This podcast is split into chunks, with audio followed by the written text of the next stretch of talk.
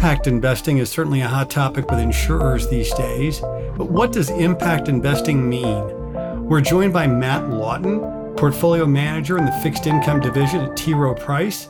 He manages global impact credit strategy and co-manages the U S investment grade corporate bond strategy. Matt, you're a vice president and member of the investment advisory committee for the corporate income, new income, and ultra short-term bond funds. And you're also a vice president of the short-term bond fund. Welcome, and thanks for being on. Great, Stuart. Thanks for having me. It's exciting out here about impact investing and E S G. But before we get into that, I'll start this how we start them all. What's your hometown? Your first job of any kind, not a fancy one, the first one, and a fun fact. Okay. So hometown, Frederick, Maryland. It's about an hour west of where I sit today in the T. Rowe Price Baltimore office. My first job was at the Sunglass Hut, where I was selling sunglasses and watches in a kiosk at the Francis Scott Key Mall in Frederick. There you go. And then shortly after that, I found myself at an internship at a bank, and then it was straight line finance from there. Nice. And fun fact, we'll say fun slash embarrassing fact, I think I saw the movie Jaws when I was like seven years old and did not go into the ocean for probably a solid, like almost ten years after that. That's uh, with, awesome. a, with a fear of what was, of what was underneath. And we go to the beach, you know, maybe a couple times a year. And even still today, I, I'll only go up to my waist when going into the ocean. So I, I can thank my mom and dad for exposing that to me at a at a probably too young of an age. That's fantastic. I used to have a client in Frederick, Maryland. I've been there a few times. It's a beautiful, beautiful place. So just starting from the top, right? What's the difference between impact investing and the letters we hear so much about, E S G? Great question. So as I have found sitting in this role, impact portfolio manager, all things E S G terms get thrown around rather loosely and liberally, right? And it can mean different things to different people. So a good level setting starting point. Impact investments are investments that are made with the intention to generate positive environmental and social impact alongside a financial return. And that those two objectives, that is impact and financial return, sit in equal priority to each other. Where that differs relative to E S G, think of E S G as something that's focused on the inputs of a particular business, right? So a company has good governance mechanisms, they have good diversity statistics, they have a, a low carbon footprint, while impact investing is more focused on the outputs, right? So what is the impact of a particular business model on the environment and on the society at large? So if you think about the ecosystem of, of E S G, the broad sort of ecosystem, impact investing sits on the on the, on the dark green, or the kind of the, the most environmentally and socially focused side of the spectrum in its approach. So that, that's kind of how I would differentiate impact investing relative to, to E S G. And is it fair to say that historically, impact investing has been associated with private markets? Is that true? And has it changed over the last little bit here? Historically, that's absolutely been the case. That is, impact investing does have its roots in private market investing, but that is changing drastically over the past few years, and, and something we expect to continue to change going forward. The reality is that public fixed income, and particularly corporate credit, presents a fertile ground for impact investment opportunities. And if you think about the role that public fixed income, and again, particularly corporate credit, can play in the impact investing ecosystem. Really, what, what credit markets can do is facilitate the flow of capital from end investors to the very projects and institutions that are best placed to drive positive environmental and social impact at scale. Really driving sort of substantive progress in the fight against climate change and other environmental and social pressures also demands significant capital investment, which simply cannot be delivered through private markets alone. Think about the U N S D Gs, for example, right? So research would say that five to seven trillion dollars of investment is needed per year to achieve a set of the U N Sustainable Development Goals, or S D G. So quite frankly, public fixed income is is not only helpful in, in facilitating and financing that investment, it's, it's actually necessary. And then if you think about it from an issuer perspective, public markets, you know, public corporate credit provides a much deeper pool of capital to help fund those businesses, to help fund those projects that are delivering positive environmental and social impact in a depth that, quite frankly, again, private markets really cannot deliver. And then just last point on this, the universe of impact investment opportunities in, in public fixed income is growing every day.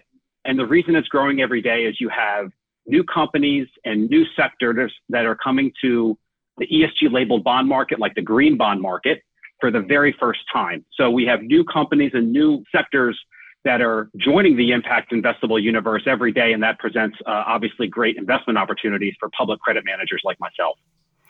It's interesting. I would argue that nobody has more skin in the climate game than insurance companies do, right?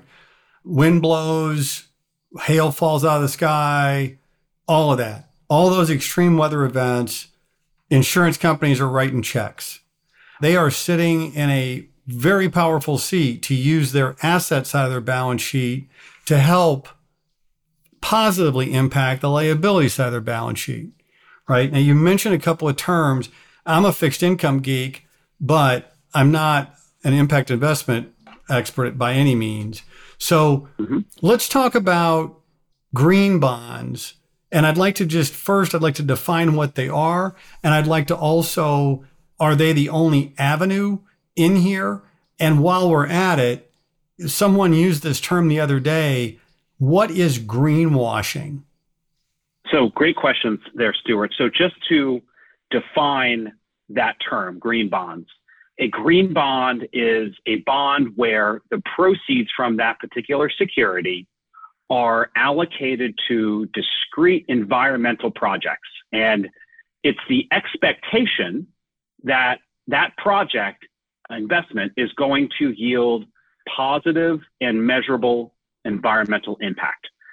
I would say, too, that is just one avenue of the broader E S G labeled bond market ecosystem. You have green bonds, social bonds, which is a, a similar construct in that the proceeds are earmarked for social projects, and then sustainability bonds, which allocate to a combination of environmental and, and social projects. So just, just to level set that.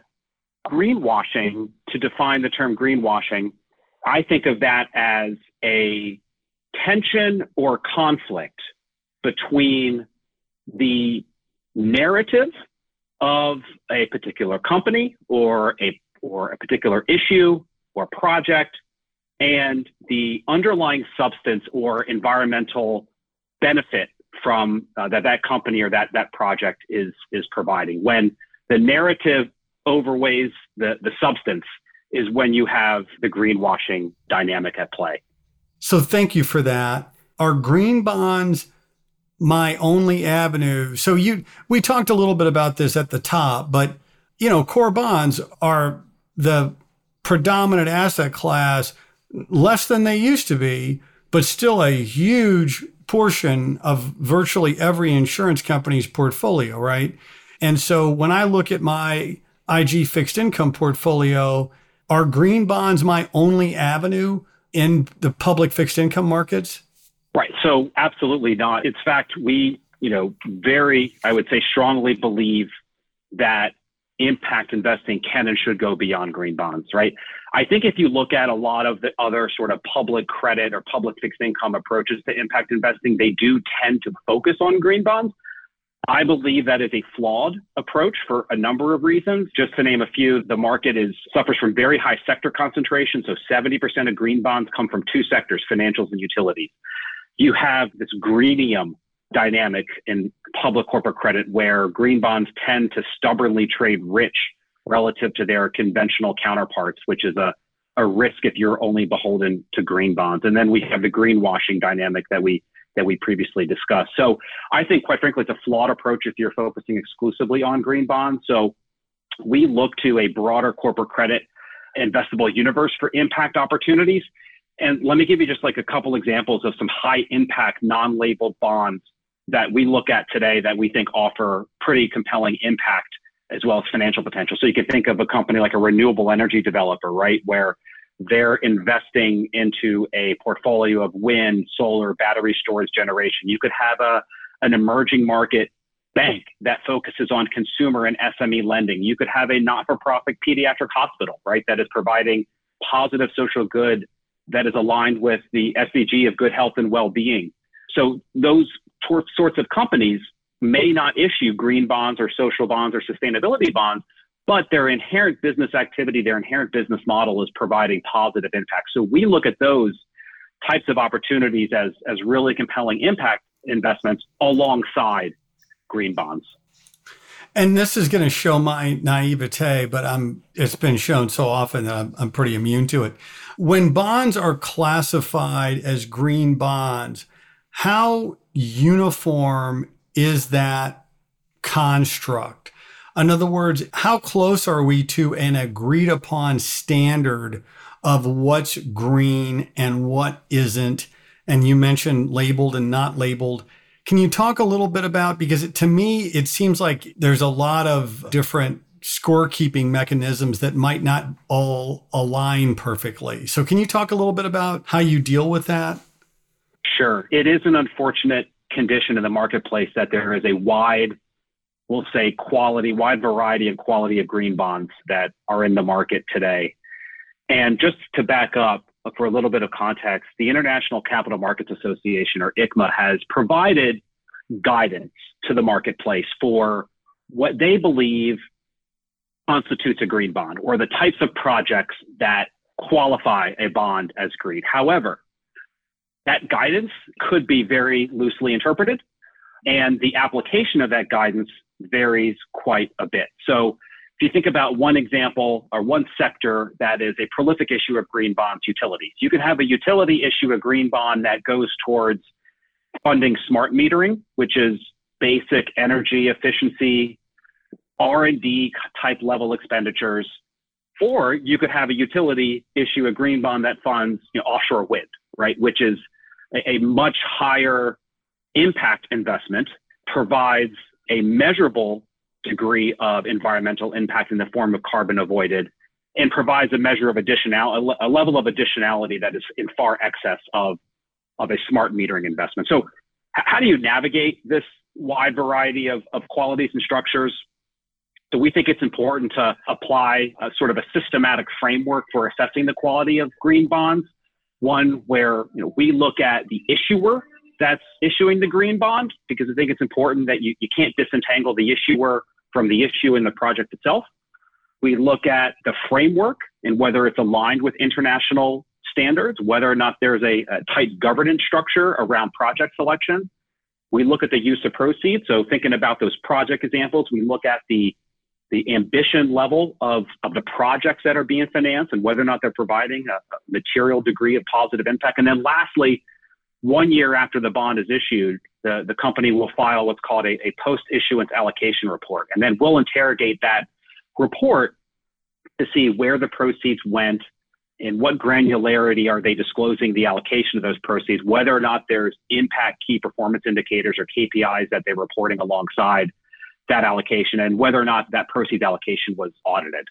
So an, an application of that framework really kind of helps us assess the quality of green bonds and ensuring that when we're allocating capital, we're doing so to the most impactful or the, the most positive green bonds that are available to us. And I mean, this really gets into fundamental investment analysis, right? But it is fundamental analysis on a different level, right? This is T. Rowe Price proprietary right. Fundamental security analysis. There is no shortcut. This is roll up your sleeves and review the documents and dig in there, right? I mean, there's no such thing as just looking at some score on a database download and and saying, okay, we're all done. I mean, this is fundamental security analysis at its core. Have I got that right? one hundred percent, right? These are not facts you can download or analysis you can download in Bloomberg and have an update in Excel and update a score in a, in a model, right? This is something that really does require... It's a, a labor-intensive approach.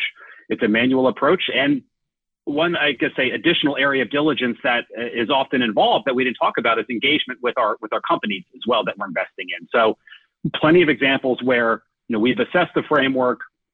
Maybe we have some lingering questions because the data is not all there, the disclosure is not all there, or we want to maybe tease out what some of the impact K P Is are going to be with an associated project. We'll engage with the company, right? We did that last week actually with a number of our uh, investment companies, where we had deeper discussions on the projects that they were financing and what we thought and what they thought the associated impact was going to be from that, right? So again, not something you can, you know, unfortunately just download in Bloomberg and, and put onto your desktop and then, you know, make a, a buy-sell decision off the back of it. And in a similar way that fundamental analysis would be done to figure out relative value of just, forget about green for a second, just looking at spreads and credit quality and just the core fundamental concepts, right? Now we're going to layer on impact investing and the quality of the impact scoring, if you will. And then you've got to layer on the relative value, because you said earlier, at least I think you did, that sometimes green bonds trade rich to their non-green labeled counterparts. So there's a relative value equation here that you're sifting through that's very labor intensive, that is an important part of this, because at the end of the day, investors, your performance matters, right? I mean, regular, good old performance yeah. matters in addition to this. So, I mean, that's an important part of your relative value analysis, I would think, right? Absolutely, right? Because if you recall at the top of the interview, we talked about what are the two mandates for impact for an impact investing, right? It's impact and financial return, right? And you can't sacrifice the financial return mandate simply because a bond provides positive impact, right? You have to have the financial case underwritten alongside the, the impact case. And this is an issue, as you as you rightly noted, is a lot more prolific in the green bond market for the greenium issues we previously discussed. So it's almost sort of like step two, right? So step one, interrogate the impact fundamentals of the particular bond in question. Step two, you know, assess the fundamental merits of the security in question. And both of those have to be in sync.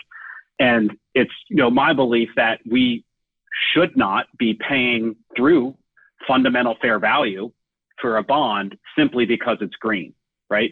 And fortunately, the market is broad enough and the market is deep enough where we don't have to do that. So if, you know, we're looking at a particular company, particular green bond, you know, the, the impact case is strong, but it's trading, you know, twenty basis points inside it, its conventional bond counterpart, well, we're not going to buy that, right? Because we would then be ceding or sacrificing our financial mandate. We'll wait for valuation to converge to a fair value level. And, and at that point, we would consider investing in that security, assuming the, the, the impact case still holds. So it's an, it is an unfortunate condition we have to navigate. But again, fortunately, because the market is broad and deep enough, it's it's not one we're beholden to. Okay, so the way that I look at it, right, is how do you qualify or how do you quantify the impact nature of a bond that isn't scored as a green bond per se? That's a great question, and perhaps one that doesn't have an obvious answer, right? So if you think back to the examples we talked about earlier for companies through their everyday activities provide positive impact. So how, how do you assess those types of companies and actually qualify them as impact? So there's really sort of three key steps that we apply when we're looking at a non-labeled bond and uh, ascertaining whether or not it has impact potential. So one is alignment. And when I say alignment, I mean impact alignment of either revenues or proceeds of a bond with the U N Sustainable Development Goals, or in the case of T. Rowe Price, we also have a proprietary impact pillar framework that looks at climate, and social, and sustainable innovation and, and productivity. And revenue alignment with those three impact pillars is sort of step one. Step two is carrying out a more formal impact due diligence framework. And the framework that we apply in our strategy is the five dimensions of impact framework, where our analysts will ask and answer questions of a particular company and investment, saying, what is the outcome that we're hoping to achieve? Who is being affected? How much impact is occurring? what is the contribution from the investor, and what is the contribution from the enterprise? And then lastly, uh, what are the risks, the impact risks of a particular investment? And then the third step is uh, measurement.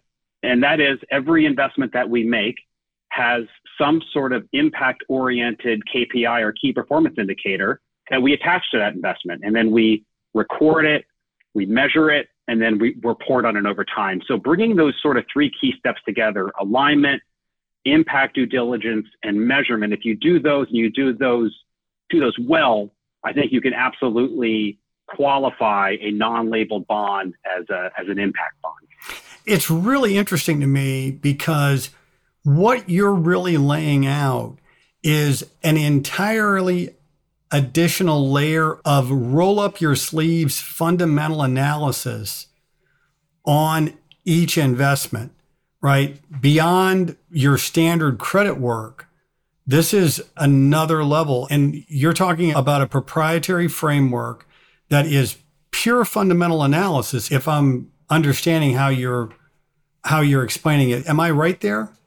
That's exactly right. right. So to give you an example, you know, we look at a particular renewable energy company in our in the strategy, and we can essentially measure the amount of carbon that was avoided as a result of that company's assets and activities, right?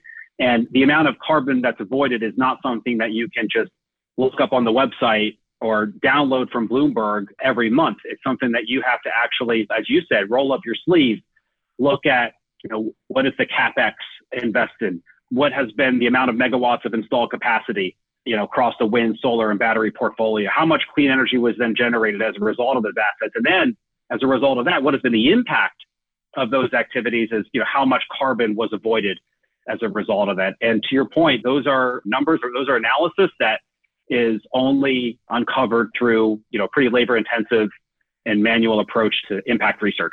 But it's a completely additional facet of fundamental analysis and relative value, right? The greenness, for this is my term, right? This is the greenness of it, of a particular investment, really unearthing that and how that's priced and making that relative value assessment is absolutely value add from an asset manager's perspective, right? I mean, if, it certainly seems that way to me. Is that how you view it as well, Matt?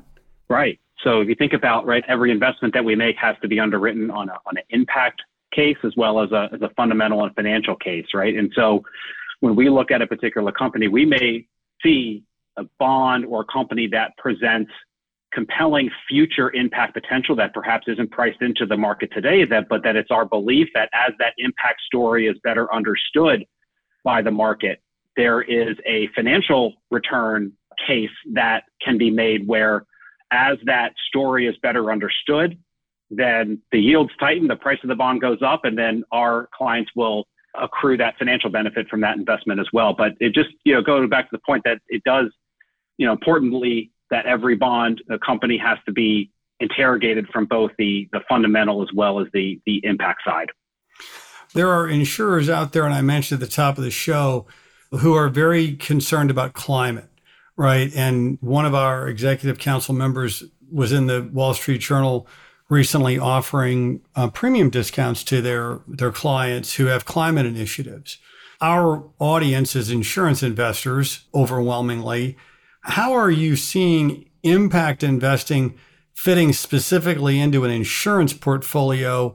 Are there nuances that your insurance clients are, are concerned about that maybe others aren't? What are the nuances there? Sure.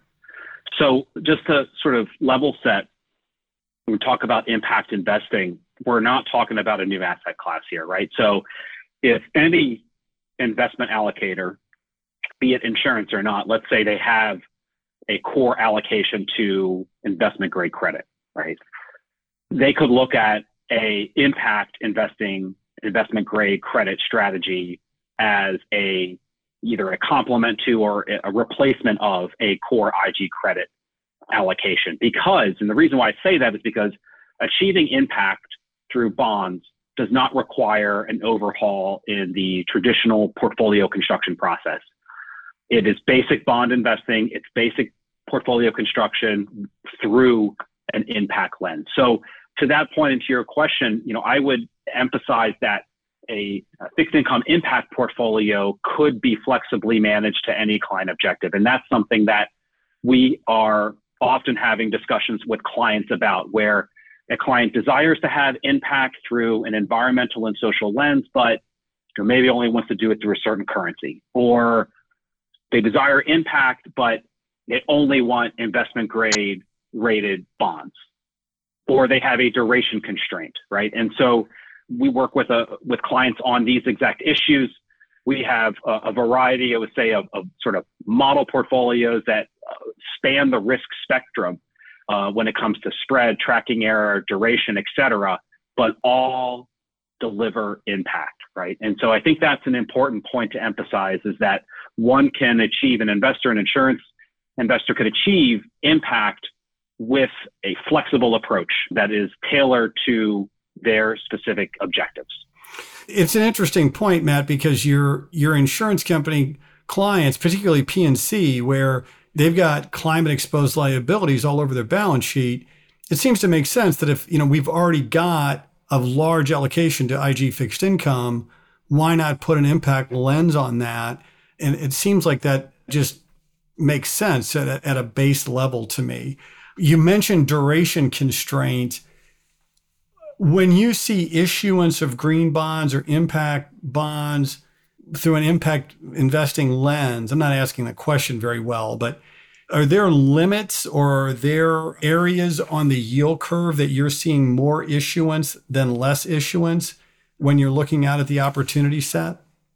I would say specifically within green bonds, the duration profile of that particular label does tend to skew a little bit longer than your generic corporate credit index or benchmark.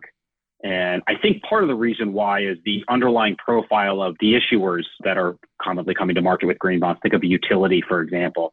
Utilities like to issue longer duration debt because they can. The market is willing to fund those types of business models in a longer duration. So that, that does tend to come with a longer duration. But I think for any duration-sensitive investor, and I think this is a particularly acute issue now, given the recent rate moves that we've been experiencing uh, for the past several months, is, you know, quite frankly, some investors, they want the impact, but they don't want the duration, right? And so how do you navigate that issue? And one way is through deliberate security selection within the green bond market. You can skew your security selection down the yield curve and uh, achieve it that way. But also, just sort of going back to the earlier point, I think that raises the importance of going beyond labeled bonds in an impact investment approach, right? Because if you're not constrained by a label, you can find good impact investment opportunities across the yield curve, across sectors, across labels. You know, you can more specifically achieve, you know, a, a client's investment goals with, as it pertains to duration, without, again, sort of being beholden to that green label.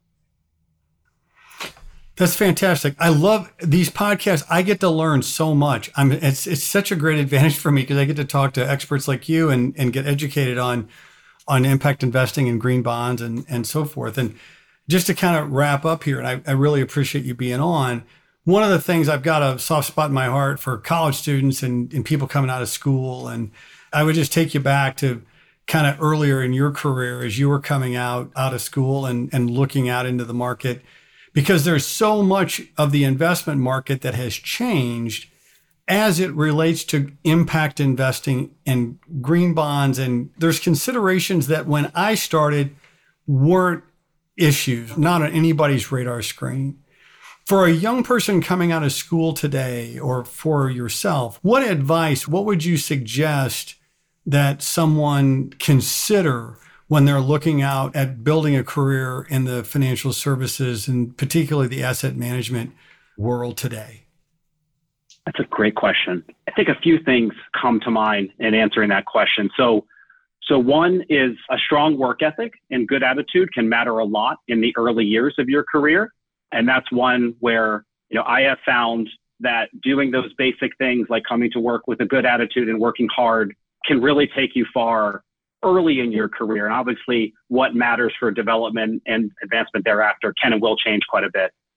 The second thing is to be kind to others. I think kindness is an attribute that is, it's intentional, it's deliberate, And quite frankly, it's a lot easier to go through life when you have that perspective, and often it's reciprocated in such a way that the environment that you're working in is a more enjoyable one.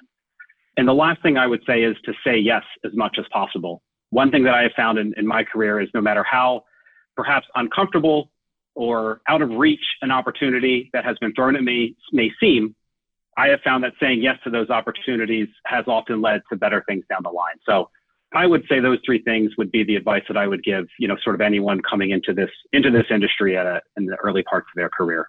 It's really sound advice. I mean, T. Rowe Price has been a client of ours for quite a while, and I've had the opportunity to, to work with a wide spectrum of folks there. And to a person, the be kind and the culture there is terrific. You know, I, I think not only you, but I think as a firm, you guys definitely walk the talk. You know, you really do. I appreciate you coming on. Thanks for giving me a really good understanding of impact investing and the ins and outs of green bonds and, and how to make it work. And thanks for taking the time. I appreciate it, Stuart. Thanks for having me. It was my pleasure. Matt Lawton is the portfolio manager of the fixed income division at T. Rowe Price. He manages global impact credit strategy and co-manages the U S investment grade corporate bond strategy. If you want to know more about Matt and this topic, you can see the T. Rowe Price member page on our website at insurance A U M dot com. If you have ideas for podcasts, please email me at podcast at insurance A U M dot com. My name is Stuart Foley, and this is the Insurance A U M Journal podcast.